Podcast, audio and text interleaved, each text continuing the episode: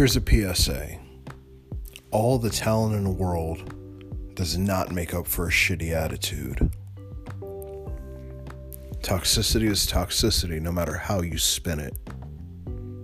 Be good, do good, get good.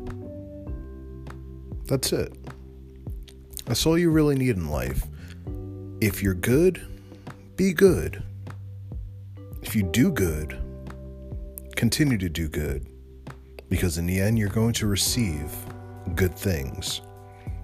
It's a karmatic effect that not a lot of people take the time to realize. Everybody else will just sit there and let life pass them by, doing the bare minimum, or even worse, have all great things going for them, and turn around to act like a complete and total dickhead for no reason.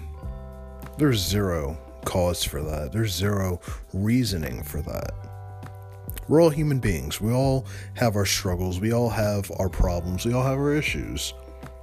If you can take the time to sit there and be a guiding light for somebody, a positive force for somebody, take the opportunity to do it. You never know who's watching. Hashtag trust the project.